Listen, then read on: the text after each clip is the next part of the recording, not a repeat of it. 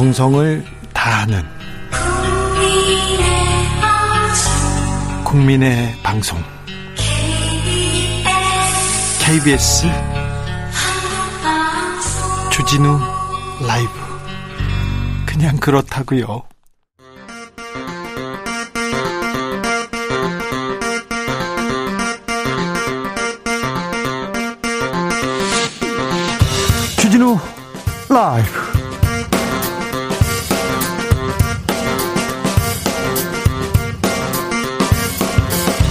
2021년 4월 6일 화요일입니다. 안녕하십니까. 주진우입니다.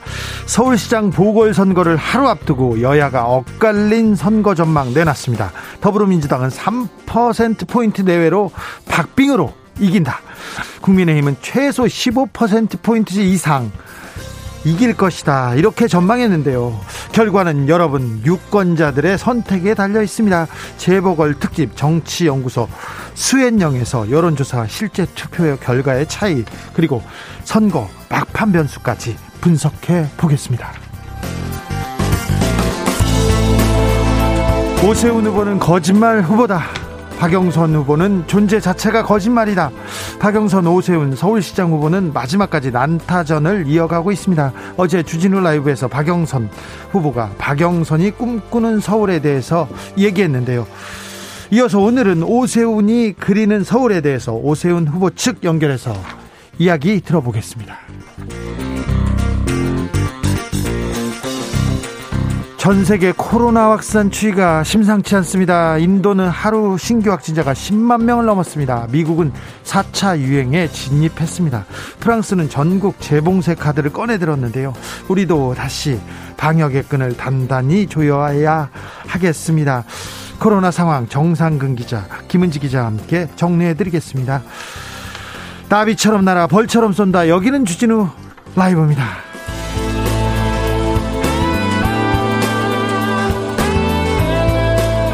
오늘도 자중자의 겸손하고 진정성 있게 여러분과 함께 하겠습니다. 4.7 재보궐선거 선택의 시간 내일로 다가왔습니다.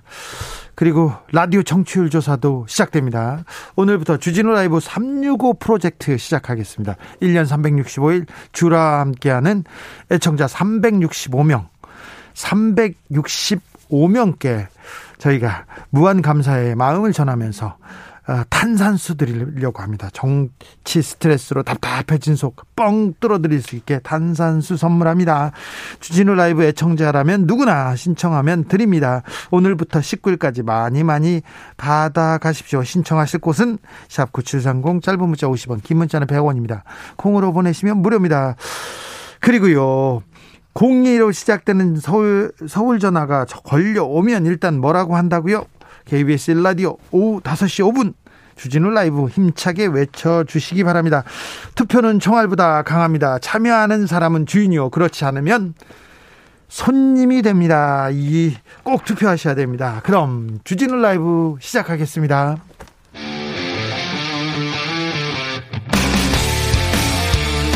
탐사보도 외길 인생 20년. 주 기자가 제일 싫어하는 것은?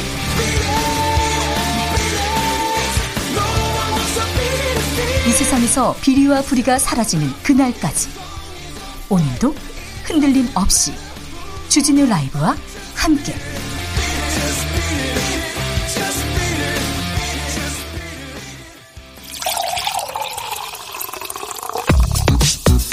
진짜 중요한 뉴스만 쭉 뽑아냈습니다. 줄 라이브가 뽑은 오늘의 뉴스 주스.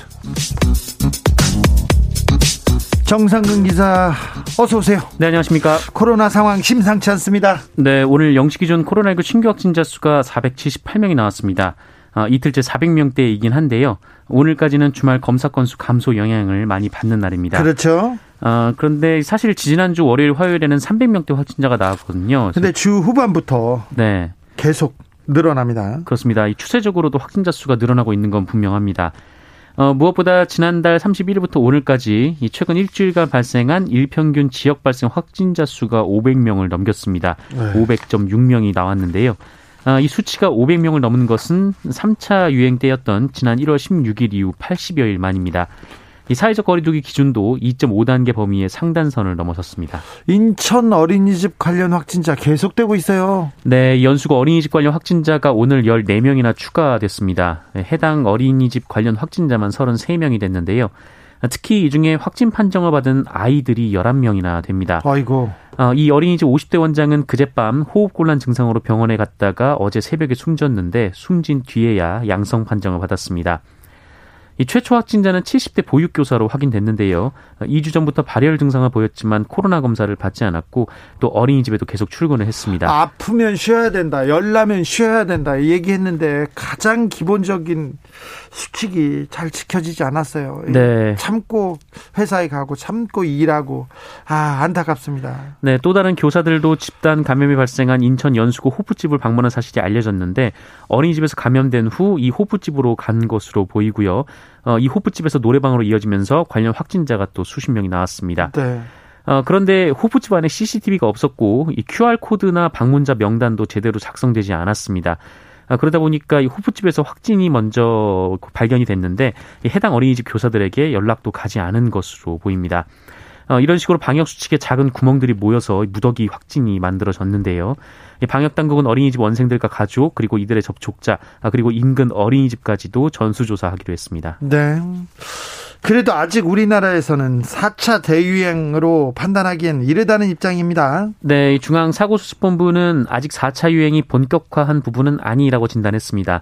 어, 윤태호 수사관수습본부 반장은 어, 수도권은 300명대 내외에서 큰 등락 없이 유지되고 있는 수준이라면서 지금의 유행을 이끄는 것은 비수도권의 집단 발생인데 어, 집단 감염은 추가 확산이 없도록 잘 막으면 확산세를 안정시킬 수도 있다라고 그래도 밝혔습니다. 우리는 400명대에서 지금 잘 막고 있는 것 같습니다. 8440님께서 전북은 확진자가 1,500명이 넘었어요. 이렇게 나오는데 전북 누적 확진자가 1,577명입니다. 오늘 하루 29명이나 늘었답니다. 아이고 지역 감염 걱정입니다. 북한이 도쿄 올림픽 불참 선언했네요. 네, 북한은 올해 7월 개방 예정인 도쿄 올림픽에 참가하지 않겠다라고 선언했습니다. 코로나19 때문인데요. 네. 북한 체육성은 홈페이지를 통해서 악성 바이러스 감염증에 의한 세계적인 보건 위기 상황으로부터 선수들을 보호하기 위해 올림픽에 참가하지 않기로 결정했다고 말했습니다. 네. 아, 북한의 도쿄올림픽 참가를 기점으로 지난 2018년 평창올림픽 때처럼 이 남북미일 간의 대화 물꼬를 틀 수 있지 않을까 좀 기대감이 있었던 것도 사실인데요. 그렇습니다. 교착 상태에 빠진 남북 대화의 물꼬를 좀 틔우려고 했는데 네 어렵게 됐습니다. 아이고 네. 어, 그리고 도쿄올림픽 성공 개최에 일본도 사활을 걸면서 이 김여정 노동당 부부장 방하, 방위를 은근히 기대를 하고 있었는데요. 이 물 건너간 상황입니다. 아이고 좀 일본도 좀 대화에 나서고 북한도 좀 대화에 나서기를 바랬는데 조금 어려워진 것 같습니다. 내일이 재보궐선거입니다. 각 당에서는 모두 승리를 자신하고 있습니다. 네, 내일 새벽 6시부터 재보궐선거 투표가 시작이 됩니다. 어, 서울시장, 부산시장 등 두 명의 광역단체장들을 뽑는데요. 뭐 두 명의 기초단체장, 뭐 광역의원, 기초의원 선거도 있습니다. 어, 주호원 국민의 원내대표는 오늘 아침 라디오 방송에서 서울시장 관련해서 최소 15%포인트 이상 차이로 승리할 것이다 라고 했고요. 이낙연 대표는 다른 말 했어요? 네, 이 3%포인트 정도의 박빙으로 민주당이 승리할 수 있다라고 입장을 밝혔습니다. 어, 자세하게, 저, 이 내용에 대해서 자세하게 잠시 후에 정치연구소 수엔영에서 저희가 분석해 드리려고요. 새 코너를 준비했습니다. 박영선 후보가 아, 노회찬 전 정의당 대표가 탔던 6411 버스를 탔어요. 그랬더니 정의당이 비판했어요. 네, 박영선 더불어민주당 서울시장 후보는 오늘 6,411번 버스를 타고 선거 유세를 펼쳤습니다. 네. 강남으로 가는 청소 미화원 등이 많이 타는 이 버스는 고 노회찬 전 정의당 의원이 언급해서 화제가 된 바 있습니다. 네. 네, 박영선 후보는 버스 탑승 전에 기자들과 만나서 이 서울의 새벽을 깨우는 필수 노동자들과 같이 버스를 타면서 필수 노동자의 삶이 투명인간이라는 이야기를 듣지 않을 수 있도록 제도를 바꾸고 지원할 방법은 없는지 생각해보기 위해 버스를 탔다고 설명했습니다. 예. 어, 박영선 후보는 앞서도 이 정의당이 지원을 기대하는 말을 했는데요. 그 여영국 정의당 대표가 이를 거부한 바 있습니다. 아, 박영선 후보는 민주당에 섭섭한 부분이 많이 있어서 그러셨을 것이다 라면서도 이 노회찬 의원이 동작에 출마했을 때 본인도 혼신의 힘을 다해 도왔다라고 강조했습니다. 정의당은 냉담하더라고요. 네, 이 민주당은 최소한 비판적 지지의 근거마저 상실했다는 것을 명심하기 바란다고 재차 도움을 거절했습니다. 최소한의 비판적 지지의 근거마저 상실했다고 정의당이 거절했습니다. 거절했군요. 자, 이번 선거 끝나면 김종인 비대위원장은 임기가 끝납니다. 바로 이제 집에 가겠다고 얘기하셨어요. 네, 8일 퇴임을 합니다. 어, 지난해 6월 취임했으니까 10개월 만인데요. 어, 김정인 위원장은 오늘 연합뉴스와의 통화에서 모레 오전, 그러니까 8일 오전에 비대위 회의를 마치고 당을 떠나겠다라고 재확인했고요. 여러 차례 말씀하셨어요? 네, 회의 후에 기자회견을 열어서 재보궐 결과, 재보선 결과와 관련해서 입장을 밝힐 예정이라고 설명했습니다. 네, 정세균 국무총리도 곧 퇴임한다는 기사가 나왔죠? 네, 이르면 재보궐선거 직후인 다음 주 정세균 국무총리가 거취에 대해서 결단을 내릴 것이다라고 여러 언론이 보도했습니다. 13일에 아, 이란에 가서 그 억류 중인 한국 선박과 선장의 석방 문제를 매듭 짓기로 했는데요. 이후에 문재인 대통령에게 사의를 표명할 예정이라고 합니다. 이미 사의를 표했고 어, 재보궐 선거까지 정세균 총리가 치르고 치르고 그리고 코로나 상황을 그, 그때까지 그 컨트, 컨트롤 타워지 않습니까? 그래서 상황을 정리하고 나가기로 돼 있는 것 같습니다. 박범계 장관이 법무부 장관이 검찰에 피의 사실 공표 경고했습니다. 네, 박범계 법무부 장관은 오늘 그4.7 재보궐선거를 앞두고 김학의 전 법무부 차관 사건과 관련해서 이른바 윤중천 보고서가 언론에 보도되는 것을 두고 유감을 표명했습니다. 아, 최근 조선일보, 중앙일보, 동아일보, 이 문화일보 등에서 잇따라 단독을 달고 이 서울중앙지검 수사팀이 이 청와대발 기획 사정 의혹을 수사 중이며 청와대를 향한 수사가 본격화될 것이다라는 보도를 쏟아내고 있습니다. 그야말로 쏟아내고 있었어요. 네, 이 기획 사정 의혹이란 이 청와대가 이 법무부와 행정안전부 등의 김학의 전 차관 성접대 의혹, 클럽 버닝썬 의혹, 어, 고 장자연 씨 성접대 의혹과 관련해서 청와대 보고용 자료를 제출해달라라고 요청했다는 내용입니다. 박범계 장관이 경고했습니다. 있습니다. 강력하게. 네, 검찰이 선거에 영향을 주려는 목적으로 고의로 청와대를 겨냥한 수사 관련 내용 보도가 나오게 하고 있다라고 보고 있고요. 어, 이를 두고 착잡하기 그지없다라고 밝혔습니다. LH 현직 직원에 대한 구속영장이 청구됐습니다. 네, LH 임직원의 땅 투기 의혹이 제기된 지 한달 만에 처음으로 경찰이 현직 LH 직원에 대한 구속영장을 신청했습니다. 아, 이 직원은 그동안 의혹이 제기된 사람이 아닌 새로운 직원인데요. 예. 어, 광명 시흥지구의 개발 정보를 가족과 지인 36명에게 알려준 혐의를 받고 있고 예. 또 일전에 문제가 된 전현직 직원 일부도 이 사람으로부터 정보를 받은 사실이 확인이 됐다고 합니다. 네. 네, 구속영장이 청구됐습니다. 공직자 투기 의혹에 대한 수사는 속속 진행되고 있습니다. 네, 이 사람과 별도로 그 LH 전북본부의 한 직원에 대해서도 구속영장이 재신청됐는데요. 아, 이 직원은 완주 삼봉지구 개발계획 업무를 맡으면서 아내 명의로 주변 땅 세 곳을 사들였습니다. 어, 그리고 경기도 용인의 이 반도체 클러스터 예정지에 투기한 의혹을 받고 있는 경기도청 전 간부에 대한 구속영장도 청구가 됐습니다. 네. 아, 그리고 어제 경찰은 인천시 의원 최모 씨의 자택과 시청, 시의회 등 이 다섯 곳에 대해서 압수수색을 벌였습니다. 아, 전 의원인데요.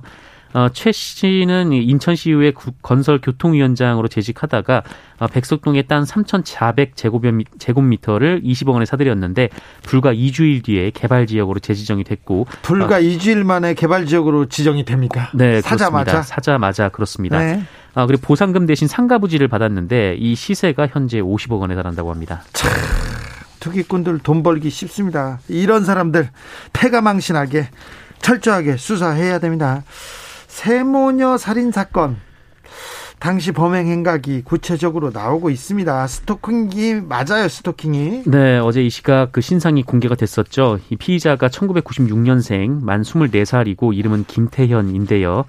어, 김태현은 지난달 23일 오후 이 배달 기사로 위장한 뒤 피해자의 집을 찾아갔고 어, 주소는 이 큰딸이 모바일 메신저에 올린 사진에 이 택배 상자가 있었는데 어, 이거를 확대해서 적힌 주소를 본 것으로 보입니다.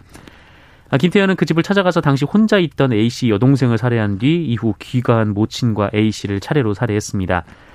범행 전에 자신의 휴대전화로 급소라든지 이 사람을 죽이는 법 등을 검색을 했다고 하고요. 치, 어, 흉, 치밀한 계획이 있었던 거예요. 네, 흉기와 갈아입을 옷까지 미리 준비했다고 합니다. 예. 아 그리고 세 모녀의 시신 부검 결과 이들 모두 목 부위 경동맥이 지나는 곳에 치명상을 입었다고 합니다. 아이고. 아, 그리고 범행 이후 이틀 넘게 피해자들의 집에 머무르면서 맥주나 음식을 섭취하기까지 했다고 하고요. 아, 자신의 휴대전화에 남아있는 각종 메시지나 검색 기록을 삭제하거나 초기화하려고 했다고 합니다. 광주 민주화운동 당시에 시민들에게 처음으로 발표한, 발표한 것으로 알려진 장갑차. 장갑차 사진이 공개됐습니다. 네, 국가정보원이 어제 그 5.18 진상규명조사위원회에 광주 민주화운동 당시 사진을 제공했는데요. 아, 이 중에 가장 눈에 띈 것이 바로 그 장갑차였습니다. 그렇죠. 아, 궤도가 달린 장갑차가 아니라 바퀴가 달린 차륜형 장갑차였는데. 네, 도시에서 이제 다닐만한 장갑차더라고요. 네, 이 바퀴 모양이 중요한 건 당시 계엄군의 주장을 반박하는 핵심 증거가 되기 때문입니다. 네. 어, 진상조사위 등 5.18 관련 단체 그리고 시민들은 차륜형 장갑차에서 최초 발포가 있었다라고 진술을 했고 그 장갑차 빼고는 모두 궤도형이었다 이렇게 진술을 했는데 어, 계엄군은 이 차륜형 장갑차는 광주에 없었다라고 주장을 했습니다. 네. 어, 그런데 이번 사진 공개로 신군부 주장이 깨진 겁니다. 거짓말이었어요. 네, 한편 국정원이 공개한 다른 사진에는 당시 시위에 참여한 학생들이 땅에 머리를 박고 있거나 연행되는 모습이 담겨 있었습니다. 네, 아, 안타까운 일이 안타까운 내용 사진이 공개됐습니다. 지금이는 늦었지만 지금이라도 공개돼서 역사에 역사의 심판을 받았으면 합니다. 주스 정상근 기자와 함께했습니다. 감사합니다. 고맙습니다. 탄산수를 원하는 정치자들의 열망 쏟아지고 있습니다. 0366님께서 탄산수로 삼행시 보냈습니다. 탄, 탄탄한 구성과 프리식 질문, 산, 산자들의 수, 수원인 방송, 주진우 라이브입니다. 탄산수가 필요한 것은 아니랍니다. 알고, 알겠어요. 네. 아유, 훌륭하십니다. 아무튼. 교통정보센터 다녀올게요. 공인혜 씨. 주진우 라이브.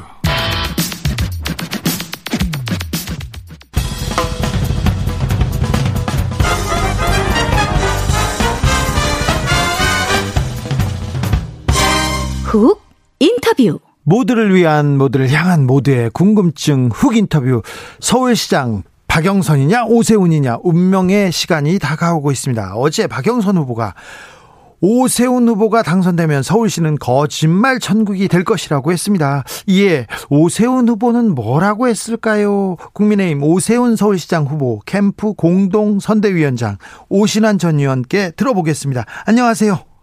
네, 안녕하세요. 오신환입니다. 오신환 위원장님, 박영선 후보가 서울시장이 되면 어떻게 됩니까? 박영선 후보가 서울시장이 되면 용산공원이 박원순 공원이 되겠죠? 네. 예. 공원이. 그거는 막아야 되지 않을까요? 예. 아니, 공원이, 공원 되는 것을 막아야 됩니까?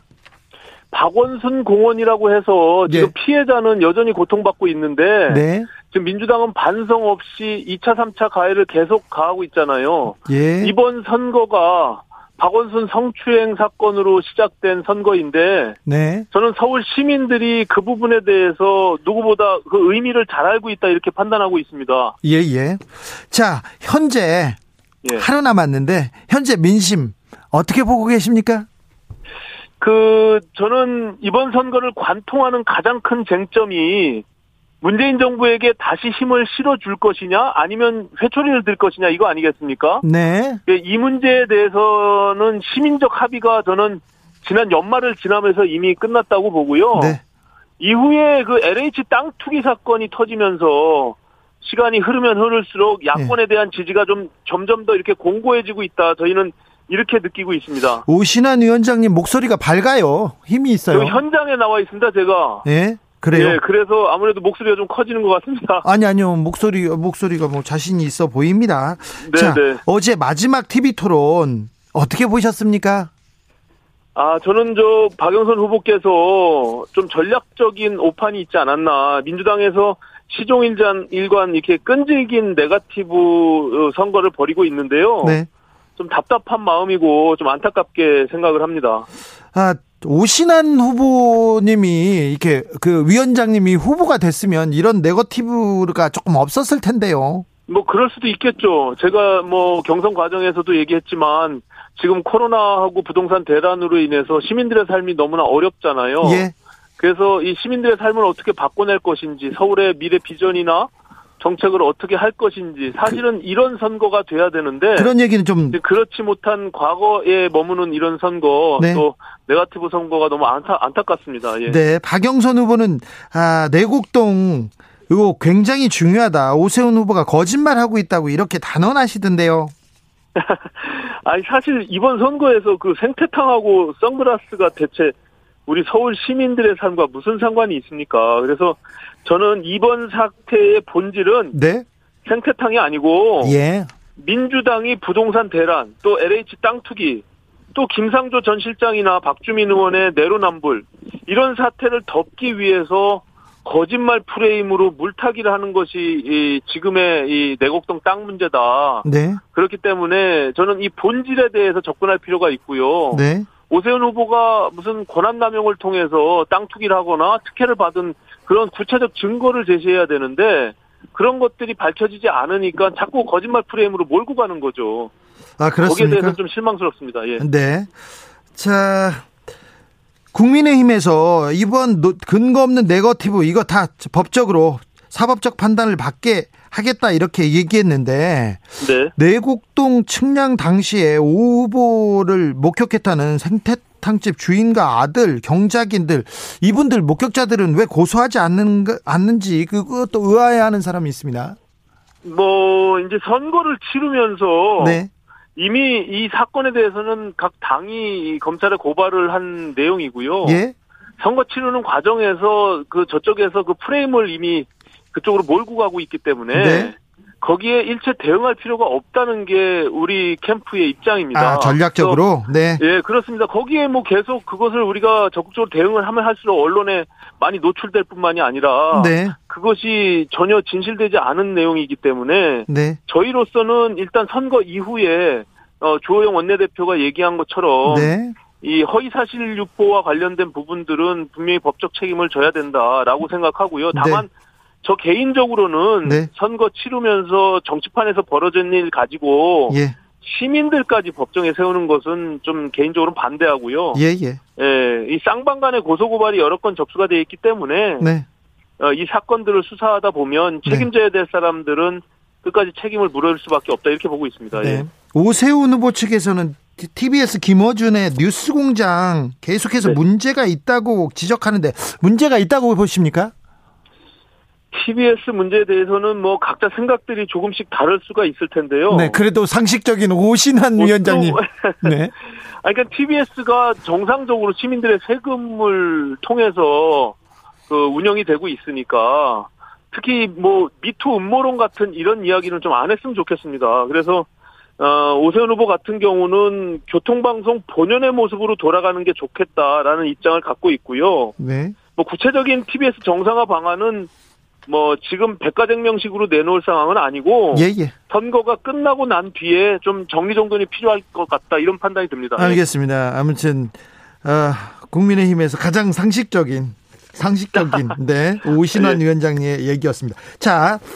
예. 어, 서울시장이 되면 재개발, 재건축 적극적으로 하겠다 오세훈 후보 측에서 주장하고 있어요. 그런데 용산 참사도 있고 재개발, 재건축이 진행되면 이거 집값 막 또 오를 텐데 걱정하는 분들 많습니다. 네네. 그렇죠. 근데 지금 뭐 이 정부도 사실은 3년 동안 공급에 무리가 없다라고 얘기를 했음에도 불구하고 최근에 이제 공급 확대하고 규제 제한 풀겠다 이런 이야기를 하고 있잖아요. 네. 그러니까는 기본적으로 이 지금의 부동산 대란을 좀 어, 완화하기 위해서는 공급의 확대는 늘릴 수밖에 없다는 게 불가피한 측면이 있고요. 네. 그리고 어, 지금 오세훈 후보가 지수제 평가 항목을 뭐 어, 폐지하겠다 뭐 이런 부분들은 좀 왜곡된 것이 그 평가 항목의 100점 중에 주민 동의 비율은 40점에 불과하거든요. 네. 나머지 60점이 노후도 비율, 비율이나 뭐 세대 밀도, 뭐 도로 연장률 이런 것들을 평가하는 것인데 예, 전혀 그것은 주민 동의가 완전히 사라지는 것이 아니기 때문에 좀 그 내용들을 왜곡하고 있다 이런 측면이 있고요. 오히려 주민동의 비율을 낮춘 것은 네. 공공주도 개발 재개발이나 도시정비를 들고 나온 지금 문재인 정부 아니겠습니까? 변창흠 장관하고 박영선 후보도 똑같은 말을 하고 있거든요. 아 예. 네. 알겠습니다. 네. 오신환 위원장님. 네네. 내일 오세훈이 이깁니까? 저희는 뭐 이길 것으로 확신하고 있고요. 네. 특히 마지막 투표율이 굉장히 관건이기 때문에 네. 끝까지 투표장으로 갈 수 있도록 마지막까지 최선을 다하고 있습니다. 네, 마지막으로 한 말씀 부탁드리겠습니다. 예, 투표가 바로 내일입니다. 예, 존경하는 시민 여러분들께서 투표장으로 가셔서 결국엔 권력을 투표가 이길 수 있다는 정의를 좀 보여주시길 바라겠고요. 박원순 선, 전 시장의 성추행 사건으로 치르게 된 선거입니다. 그래서 문재인 정권 또 부동산 대란, 일자리 대란 일으켜 놓고 이렇게 무책임한 모습으로 무능한 정권에 대한 심판 반드시 필요하다 생각합니다. 민심의 회초리를 들어주시고요. 한 분도 빠짐없이 투표에 꼭 참여해 주시기를 당부 말씀드립니다. 여기까지 듣겠습니다. 국민의힘 오세훈 서울시장 후보 캠프의 공동선대위원장 오신환 전 의원이었습니다. 감사합니다. 감사합니다. 나비처럼 날아 벌처럼 쏜다. 주진우 라이브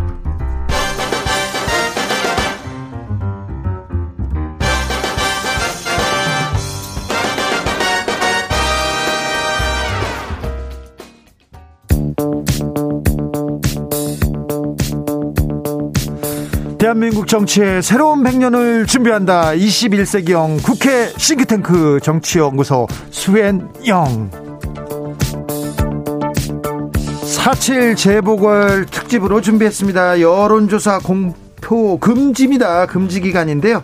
주진우 라이브에서 여론 추이를 읽는 데는 대가 두 분을 모셔가지고 확실하게 분석해 보겠습니다. 자, 바닥 민심을 데이터로 예리하게 분석하는 정치는 데이터다. 정치는 과학이다. 이택수 리얼미터 대표님 어서 오세요. 네, 안녕하세요. 택수형 오랜만에 오셨습니다. 네.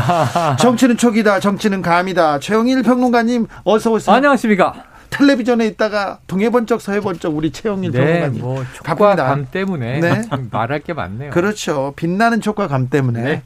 어, 이제 선거가 정말 코앞으로 다가왔습니다. 아. 오늘 6시간 반 정도 지나면 공식 선거운동 마무리입니다. 그렇죠. 선거 마지막 날인데. 그렇죠. 선거 마지막 날에도 많은 변수가 있을 수 있어요. 2002년 어. 대선 전날이었죠. 네. 아유 정몽준 후보가 네. 김은국 가 수 김은국 씨하고 둘이서 아주 심도 높은 토론을 하다가 갑자기 마지막 유세를 거부하고 아, 지지를 철회하죠. 네, 불고기를 먹고 냉면을 먹다가 갑자기 네. 지지 철회를 하시더라고요. 그날 저녁에 저 진짜 너무 바쁘게 뛰어다녔습니다. 그래요. 네, 그런 일도 있었죠. 토요일인데 그날 새벽에 노무현 후보는 네. 정몽준 후보의 집 앞을 찾아가고 문전 박대 당했죠. 네, 그런 일이 있었죠. 네, 그런 일이 있었습니다. 하루 남았는데 몇 시간 남았는데 무슨 일이 있을지는 음. 모릅니다. 자, 최영일 평론가가 지난주에 네. 52.5% 정도 투표율이 될 거라고 맞아요. 재보궐선거 상당한 열기 때문에 투표율 높을 거라고 얘기했는데 어떻게 보십니까? 택수형 이택수 대표님? 저는 조금 더 어, 높게 보고 있습니다. 더 높게? 어. 한 받고? 뭐, 예, 50 한 4, 5% 정도. 와, 높다, 높다. 네. 충분히 나올 것 같습니다. 그렇습니까? 저는 일주일 사이에 예. 1%를 빼기로 했어요. 그래요? 51.5%. 51.5%. 격차는 이 저 택수형하고는 좀 더 벌어지네요. 네, 거기까지는 봐드리겠습니다. 네네. 자, 바닥 민심이 어떻게 흘러가고 있습니까? 이택수 대표님? 네, 바닥 민심은 그 양 캠프에서 어, 지금 열띠게 지금 누비고 다니고 그렇죠. 있는데 결집하고 있습니까? 예, 그 현장의 모습은 굉장히 뜨겁습니다. 네. 현장의 모습은 뜨거운데 어, 저희가 여론 조사를 계속 공표는 못하지만 계속 지금 하고 있거든요. 네.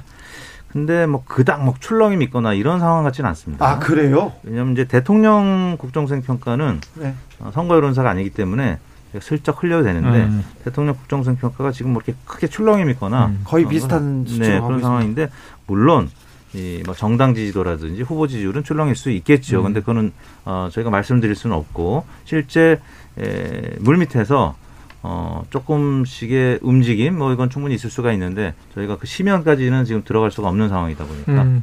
촉은 어떻습니까 예, 민심에 대한 지금 전체적인 흐름 전체적인 흐름은 자 야당이 지금 막 이제 불을 지펴 놓은 음. 정권 심판론 이 바람이 불어오는 건 사실이에요. 네. 젊은 층들도 화가 났고 네. 또 이제 서울에 집 없는 중산층들도 화가 났고 중산층 서민층이죠. 중산층 이상 집이 또 있는 분들도 화가 났고 그래서 이러한 기류는 여권에 분명히 불리한데 음. 지금 선거 양상이 지난달 25일부터 이제 공식 선거 운동 들어가고 네. 세 차례 TV 토론이 있고 네. 언론전이 막 벌어지고 하면서 약간 변수가 복잡하게 꼬여 있어요. 그래요. 그러니까 이제 지금 야당이 원하는 건 인물 대결은 끝났다. 예? 구도와 판세로 그냥 끝. 네. 그랬는데 박영선 후보가 지금 집요하게 드라이브를 네. TV 토론 세 차례 하지 않았습니까? 네. 그래서 야당은 아이고 또 내곡동, 아이고 또 생태탕 이런 얘기를 하지만 그 의혹이라고 하는 게 계속 제기되다 보면 네. 또 관심을 갖는 사람들이 있는 거예요. 예. 여기서 중요한 건 뭐냐면 전통적인 민주당 지지층 동요 없이 집결, 전통적인 보수 야당 지지층 그냥 뭐 별 이변이 없어요.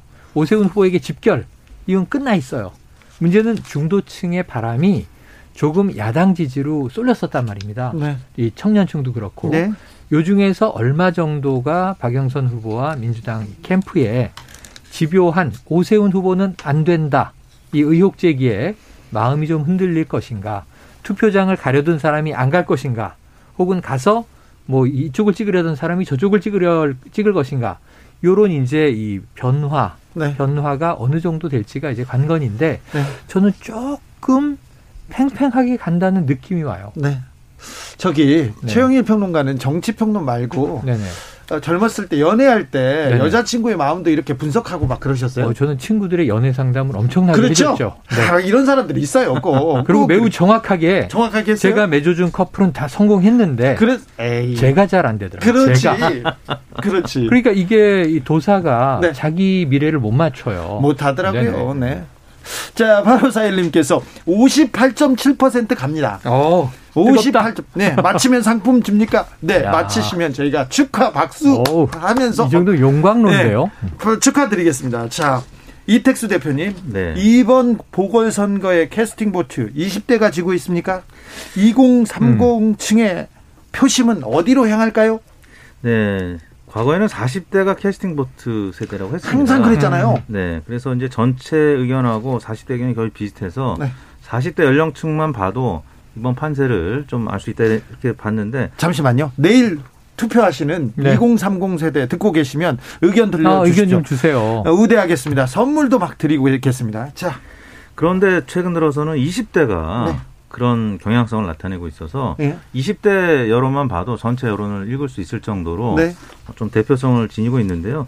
어, 20대 같은 경우는 좀 유연합니다. 그리고 이제 진영 논리에 빠지지 않고 그렇죠. 확정 평양이 없고 네. 그때 그때 사안에 따라서 어떻게 보면 좀 의리가 없어 보이긴 하는데 아. 이쪽으로 갔다 저쪽으로 갔다 하는 그런 유연성이 있습니다. 네. 그래서 40대, 30대는 이제 그래도 진보 성향의 음. 유권자들이 있고 또 50대 이상은 최근 들어서 이제 보수 성향을 이제 나타내고 있는데 20대는 사안에 따라서 왔다 갔다 하는 네, 그 그래서 voter 그 역할을 좀 하고 있죠. 네. 20대 네. 아유 세상을 어떻게 알아? 철도 없어. 그렇지 않습니다. 20대 그럼요. 세상 잘 알고요. 그럼요, 그럼요. 항상 항상 그 뭐 깨어 있고요. 그리고 잘그 어떤 결정 잘 해왔어요. 야, 자, 그래서 우리 텍스 형이 네. 텍스 형이 이제 20대 칭찬도 하시면 깜짝 놀랐어요. 네. 의리가 없어 보이기도 하지만 그럼 이제 청년층 폄훼 발언으로 선거에 영향을 줄 수 있는데 다행히 후보가 아니시기 때문에 용서해드리기로 하고요. 우리 아들들 다 둘다 어. 20대인데 네. 오늘 집에 가면 또 혼나겠네요. 아니 저희 아이 들도 20대고 아, 지금 20대와 토론을 많이 하게 돼요. 네. 20대 생각이 궁금하고. 아, 근데 아, 토론이 됩니까? 20대 제가 한 이번 선거 기간에 만나서 네. 좀 20대들은 어떤 생각이에요? 네. 하고 이야기한 깊이 이야기한 세 분이 네. 똑같은 얘기를 한 게 저는 오세훈 후보가 좋지 않아요. 네. 그분 잘 몰라요. 저는 박영선 후보가 싫지 않아요. 그분 잘 몰라요. 하지만 문재인 정부는 야단 쳐야 돼요. 그러니까 지금 20대의 심경이 지금 뭐 일자리, 주거, 뭐 복지 이런 문제들에 대해서 정권 심판론의 바람에 이렇게 같이 네. 결이 같다는 것은 좀 느껴지더라고요. 그리고 20대가 네. 부동산에 대해서 관심이 엄청 많습니다. 주식에 대해서 재테크에 대해서도 많아요. 왜 그러냐면요. 네. 언론에서 언론에서 20대, 30대를 엄청 흔들었거든요. 네네. 2957님이 이렇게 얘기하십니다. 음. 언론의 영향을 많이 받겠죠. 아무래도 20, 30대가 안 그러던데. 안 20대는 20대는 언론의 영향이 없다고 스스로 얘기해요. 본인들은 우리는 뉴스 잘 안 봐요. 네. 레가시 미디어, 기성 미디어 잘 안 보고 저희는 친구들과의 이야기를 통해서 정보를 교환하다가 네. 관심 있는 책을 깊이 보든가 온라인 커뮤니티 유튜브를 통해서 예. 네, 말씀하신 대로 온라인 커뮤니티 예를 들면 재테크에 대해서 같이 스터디하는 그룹 이런 곳에서 정보를 얻기 때문에 이 기성 미디어에는 별 관심이 없어서 뉴스는 모른다 네. 이렇게 얘기하더라고요. 네. 요게 이제 20대 특성이고 30대는 아무래도 사회를 나오니까 마, 말씀하신 언론의 영향을 좀 받습니다. 30대는 그리고 어떻게 돌아가는지 잘 알고 있어요. 네. 그런데 어쨌든 이 30대가 지금 제가 보기에는 이건 저의 촉과 감인데 6대 4 정도로 이번에는 야당 쪽으로 기울어 있었는데 지금 마지막 일주일 동안 이게 어떻게 이동하고 있는지 네. 조금 저는 단정하기는 어려워요. 만약 민주당 쪽으로 오고 있다면 민주당이 약간 기대를 더 해볼 수도 있는 조짐이 아닌가 싶어요. 변화의 흐름이 있습니까, 이택수 대표님? 음, 뭐 아까 말씀드린 대로 대통령 국정수행 평가 기준으로 보면 큰 변화의 흐름은 아직은 음. 감지되지 않고 네. 어제 TV 토론 3차 아, 토론이 있었는데 에, 뭐 특별한 이슈가 없었기 때문에 맞아요. 제가 봤을 때는 뭐 20대의 표심도 어, 최영일 평론가께서 말씀하신 대로 어, 보수 쪽으로 한 뭐 4대 6 정도 기울어져 있었는데 그 표심의 변화가 어, 계속 있겠는가? 유지되는 쪽으로 네. 어, 있지 않을까. 큰 변화는 보이지 않는다. 네. 네. 수치상으로는 네. 강수경님께서 선거 때만 찾는 2030 의미가 있나요? 누가 음. 돼도 기대 안 됩니다. 이런 얘기 하셨고 이분도 네. 이분도 이거 좀 냉정하게 얘기하시는 거예요. 네네. 이 사회에 대해서. 지금 차갑죠. 네, 아. 차갑습니다. 7910님, 만 18세 유권자 입장도 살펴주세요. 18세 유권자들 섭섭할 것 같네요. 그렇습니다. 18세, 18세, 19세, 어, 투표할 어, 수 있습니다. 교복 입은 사람들도 네. 예, 생일 지나면 투표할 수 있습니다. 주진우 라이브에서는 18세, 19세 다 우대합니다. 특별히 아, 우대합니다. 그럼요. 10대 우대. 어, 그럼요. 작년 총선에서 18세, 19세가 투표율이 40대만큼 높았습니다. 네. 네. 네. 뭐 20, 30대보다도 18세, 19세는 훨씬 높아서 한 60%대 어, 중반을 어, 생애 보였거든요. 첫 투표. 네. 네. 18세, 19세에 대한 그 청년에 대한 이런 정책은 보지 못한 것 같아서 좀 아쉽기도 합니다. 문제는 딱 하나. 이 청년층이 뭐 이 보수 지지가 이번 선거에선 강하다. 이게 중요한 게 아니고 이들이 얼만큼 투표장에 갔느냐, 네. 내일 갈 거냐 이게 네. 중요하거든요. 그것도 마지막에 좀 참 궁금한 통계예요. 예, 이렇게 분노에 끌어 있는데 얼마나 투표장에 갔느냐 이걸 한번 확인해 볼 필요도 있습니다. 3, 40대랑 달리 18세, 29세 그리고 20대는 오세훈 후보에 대해서 잘 모릅니다. 실제 그렇죠, 그렇죠. 10년 전에 용산 예, 참사라든가 서울시장 후보 사퇴를 했던 그 네. 장면도 어릴 때 있었던 맞아요. 그렇죠. 때문에 맞아요. 3, 40대에 비해서 오세훈 후보는 거의 신인에 가까운 그런 느낌으로 받아들이고요. 음. 네. 뭐 안철수 후보에 대한 지지가 사실은 조금 더 20대가 강했었는데 아, 그래요? 안철수 후보하고 단일화가 이제 잘 성사가 되면서 20대 지지가 오세훈 후보한테 지금 많이 가 있는 상황이라고 음. 볼수 있습니다. 0385님께서 20대, 30대가 기성 미디어 안 본다고 하지만 대부분 정보 어디서 나오나요? 하늘에서 뚝 떨어지는 게 아니라 음. 기성 미디어에서 나오고 그걸 또 가공해서 정보 얻는 거죠. 그렇죠, 네. 그렇죠. 맞습니다. 자, 근데 어제 마지막 TV 토론이 있었습니다. 박영순, 음. 오세훈, 오세훈, 박영선. 거의 대부분 생태탕인가 내곡동인가 생떼탕인가 음. 이 여기에서 그냥 얘기가 왔다 갔다 하다가 끝났는데 네. 자 이택수 대표님 네. 오세훈 후보의 내곡동 땅 의혹 꺼지지 않습니다. 이이 내곡동은 선거에 영향을 크게 미칠까요? 어떻게 마무리될까요? 어, 지금까지는 큰 영향을 미치지 못했습니다. 아, 그래요? 이제 3차 TV 토론 전까지는 네. 큰 영향을 못 미쳤고요. 어, D-6 이전에 여론조사를 했던 결과를 보면 이 내곡동, 이 생태탕 뭐 이런 부분들은 전체 서울 어, 선거 이슈 중에 한 여섯 번째 정도. 그래요? 예, 10%도 음. 나타나지 않았습니다. 중요 이슈가 아니었네요, 네. 관심사가. 네. 예, 그래서 왜냐하면 양쪽의 공방이 워낙 치열하기 때문에 이거는 결국 사법부의 판결로 음, 네. 나중에 추후에 이제 에, 결과가 나올 것이다라고 보고 일단 선거는 어뭐 중간 평가적인 그 구도의 문제라든지 뭐 정책 이런 부분에 좀 집중을 하는 것 같아요. 개인의 도덕성은 네. 어 쉽게 이 팩트 체크가 안 된다라고 어, 판단을 해서인지 이번 선거에서는 크게 영향을 미치지 예, 못하고 있네요. 현재까지 영향을 미치지 못했는데 네. 뭐 지금 거의 다 뭐 시간이 다 됐기 때문에 여섯 시간밖에 안 남은 상황이기 때문에 네. 네, 사실상 개인의 도덕성은 큰 영향을 미치지 못했다 이렇게 봐야 될 것 같습니다. 음.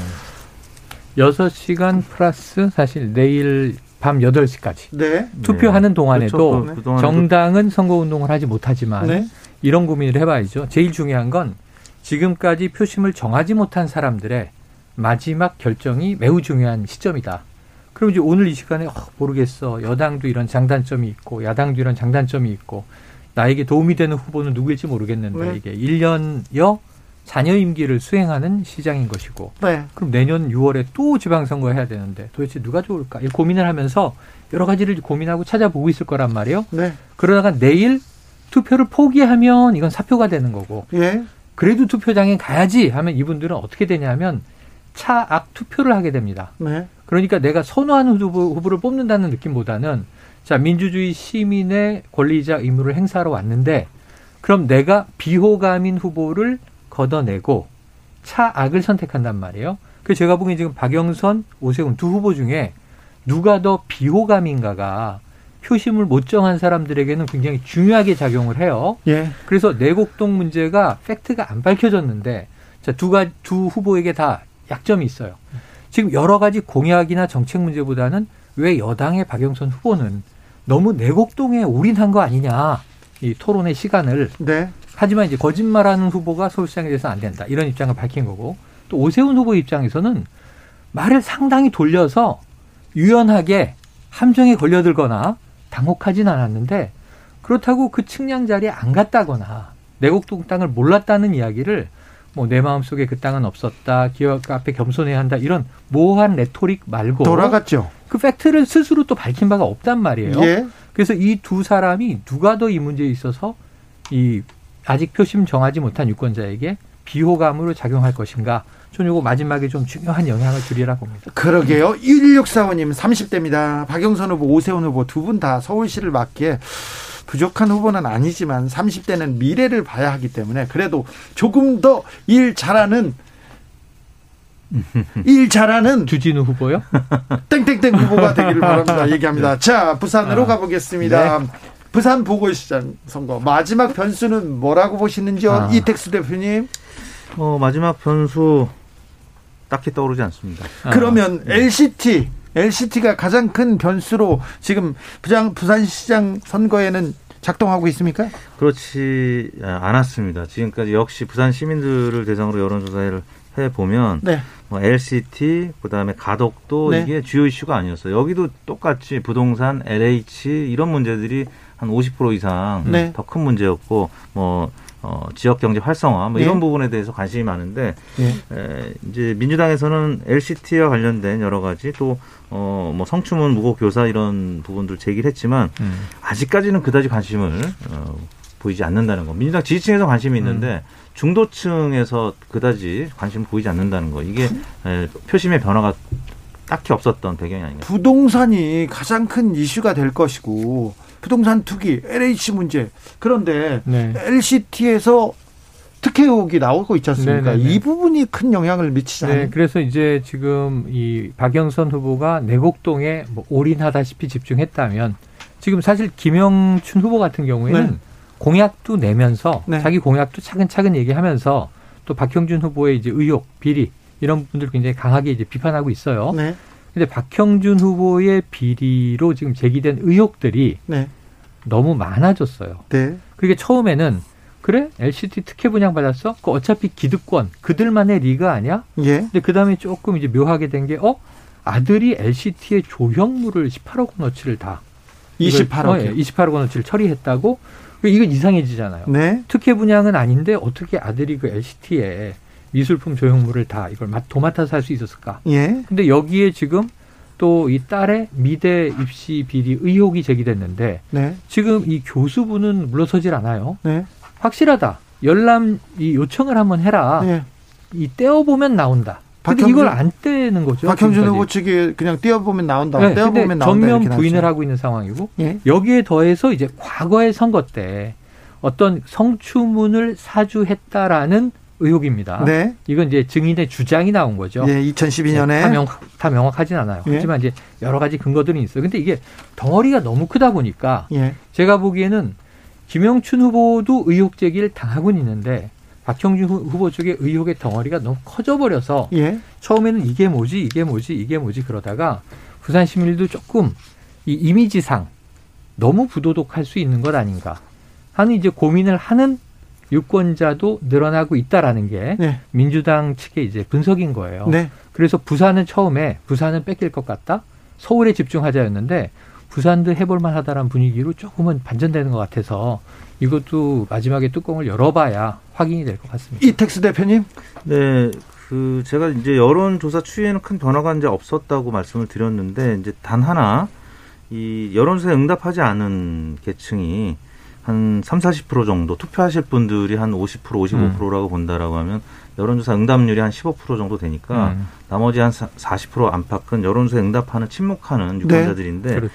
이분들이 에, 민주당의 여러 검증 작업 이제 국민의힘에서는 네거티브라고 이제 얘기하는데 이런 과정 속에서 어, 상대 진영의 어, 지지층을 이완시키고 투표를 안 하게 하는 네. 그런 효과는 있을 수가 있습니다. 음. 이 검증이라든지 네거티브의 캠페인의 효과가 그렇기 때문에 어, 여론조사는 약간 벌어져 있지만 어, 예를 들어서 민주당의 이런 공세에 의해서 국민의힘 후보들을 지지했던 계층이 애나 투표를 안 갈래. 음. 예, 어차피 사법부에서 판단 때문에 음. 또 어, 낙마할 수도 있는 후보를 내가 왜 뽑아 이렇게 하는 어, 계층들이 일부 있을 수 있, 다는 거죠. 그래서 네. 어, 지지율 격차가 줄어들거나 역전의 가능성도 충분히 있다라고 민주당에서는 기대하는 거고 네. 그거는 역시 에, 촉이 뛰어난 최영일 평론가님이 저보다는 더 잘하지 잘 알지 아유, 않으실까. 아유, 그럴 리가요. 아유, 훈훈하시네요, 두 분은. 어, 이거 뭐 TV 토론 하는 것 같은 느낌인데요. 아, 네. 저의 패션 감각이 뛰어납니까? 네.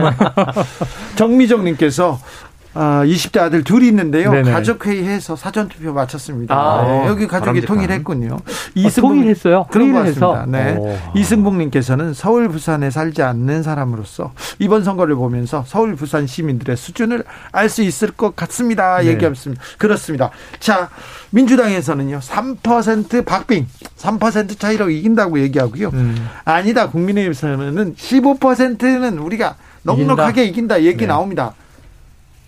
어느 쪽이 어느 쪽이 가까울까요? 아, 저는 조금 격차가 있는 이번엔 네. 격차가 있습니까? 네. 누가 이제 당선될 거라고는 말씀을 못 드리겠지만 네. 격차는 좀 있을 것이다. 여론조사 그 마지막 공표된 여론조사 보면 차이가 크지 않습니까? 아, 그런데 그렇게 클까요? 그렇게 크지 않을 거 약간 줄어들 겁니다. 왜냐하면 이제 열세 후보 표심이 예, 항상 한 5% 감춰져 있기 때문에 네. 예, 뭐 줄어들거나 뭐 충분히 역전 가능성도 있다라고 네, 네. 어, 얘기를 해야 되겠죠. 왜냐하면 어, 그럴 가능성을 완전히 배제할 수는 없기 음. 때문에. 음. 네. 네. 아무튼 상당한 격차가 있다. 조금 격차는 있을 것 같다는 격차가 생각이 어느 정도 날 것 같습니까? 뭐 조영 원내대표가 얘기하는 만큼 15%까지는 아니어도 아닐 것 같은데요. 네. 어. 그럼 이제 두 자리 있으냐 아니냐. 그렇죠. 최영일 평론가는 이, 이때쯤 되면 7.893 이거 여기까지 나옵니다. 그렇죠. 소수점 세 자리까지 나옵니다. 근데 상당한 부분의 네, 격차. 뭐 10% 포인트 이상은 나지 않을까. 네. 지금 일단은 텍스형이 네. 50% 후반대 투표율을 이제 아까 기대했기 때문에 네. 정말 그렇다면 투표율이 높으면 이번엔 야당이 유리한 게 맞다고 봐요. 저도 정말.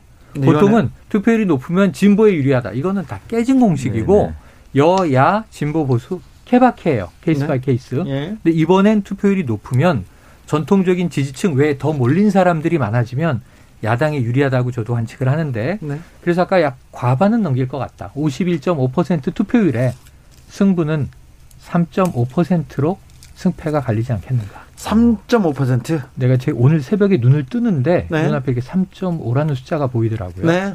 그래서 아, 그렇게 한번 정해봤습니다. 알겠습니다. 네. 두분 내일 바쁘시죠? 바쁘시죠? 어, 내일 아침에 또 뵈야 네. 돼요. 아, 그래요? 두 네. 분께서? 이게 촉하고 이저 아, 분석의 네. 대결이어서 네. 힘듭니다. 선거 때, 아, 음. 바쁘시네요. 대목이에요? 네. 네. 물 들어왔을 때 놓쳐야죠. 아, 그렇습니까? 개표 방송으로 좀 이제 휴식에 들어가길 기대해 봅니다. 네, 아무튼 참 선거입니다. 네. 선거입니다. 국가의 미래를 결정하는 날인데 네. 아, 많은 분이 투표장에 가셔서 투표하셨으면 좋겠습니다. 네. 그렇습니다. 꼭 네. 가셔야죠. 네, 그럼요. 차선이 아니면 차악이라도 그렇습니다. 네. 뽑아서 이 땅의 미래를 우리의 미래를 맡게 하죠. 두 분 감사했습니다. 정치연구소 수엔영, 이택수, 최영일 두 분 감사합니다. 고맙습니다. 감사합니다. 산타나 미셸 브랜치의 Game of Love 들으면서 저는 잠시 쉬었다가 6시에 돌아오겠습니다.